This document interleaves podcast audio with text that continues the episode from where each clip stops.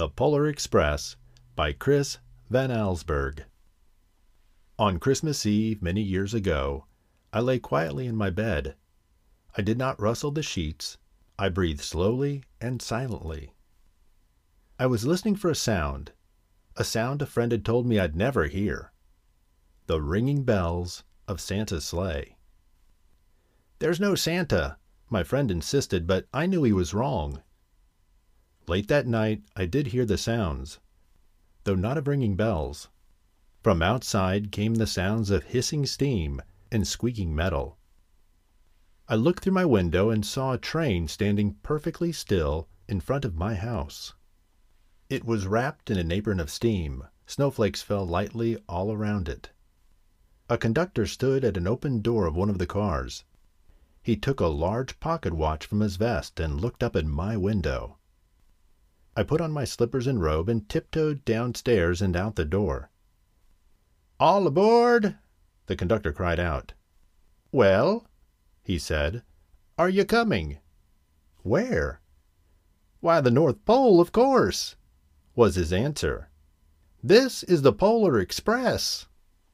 I took his outstretched hand, and he pulled me aboard. The train was filled with other children, all in their pajamas and nightgowns. We sang Christmas carols and ate candies with nougat centers as white as snow. We drank hot cocoa, as thick and rich as melted chocolate bars. Outside, the lights of towns and villages flickered in the distance as the Polar Express raced northward. Soon there were no more lights to be seen. We traveled through cold, dark forests where lean wolves roamed, and white tailed rabbits hid from our train as it thundered through the quiet wilderness. We climbed mountains so high it seemed as if we could scrape the moon. But the Polar Express never slowed down. Faster and faster we ran along, rolling over peaks and through valleys like a car on a roller coaster. The mountains turned into hills and the hills to snow covered plains.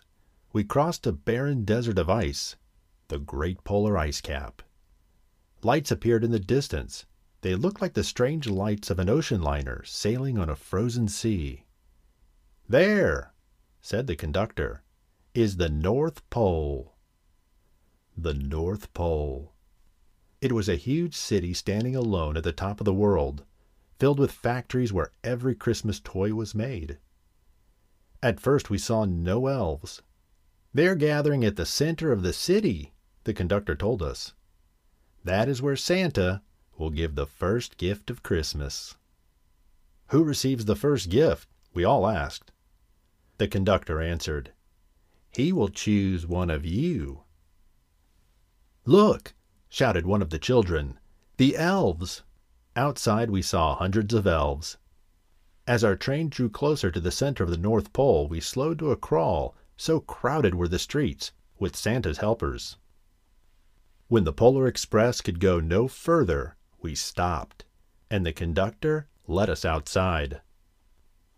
We passed through a crowd to the edge of a large open circle. In front of us stood Santa's sleigh.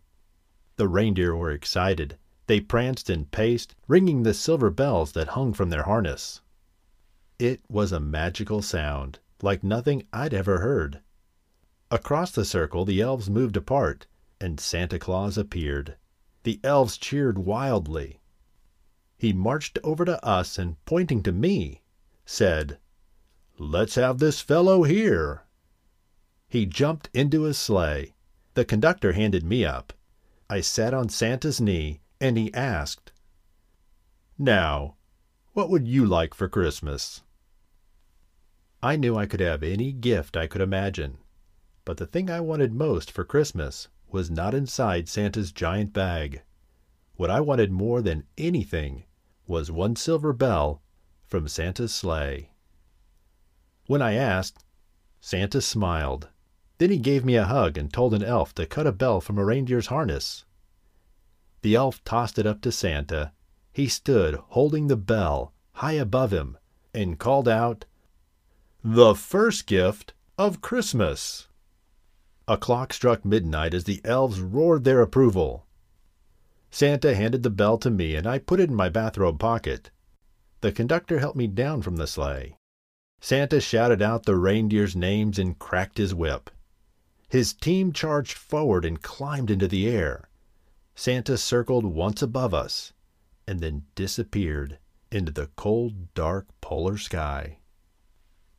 As soon as we were back inside the Polar Express, the other children asked to see the bell.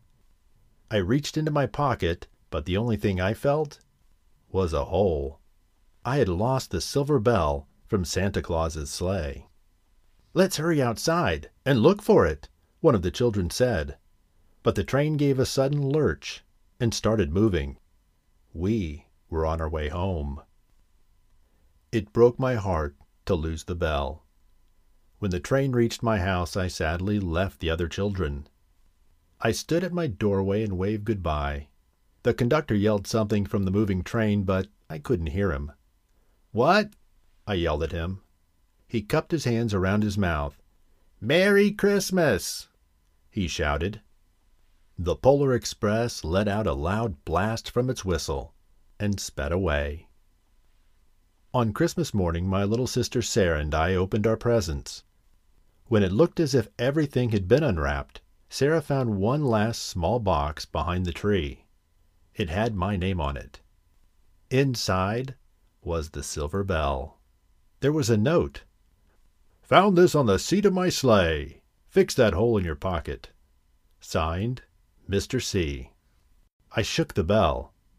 It made the most beautiful sound my sister and I had ever heard. But my mother said, Oh, that's too bad. Yes, said my father, it's broken. When I'd shaken the bell, my parents had not heard a sound. At one time most of my friends could hear the bell, but as years passed it fell silent for all of them. Even Sarah found one Christmas that she could no longer hear its sweet sound. Though I've grown old, the bell still rings for me, as it does for all who truly believe.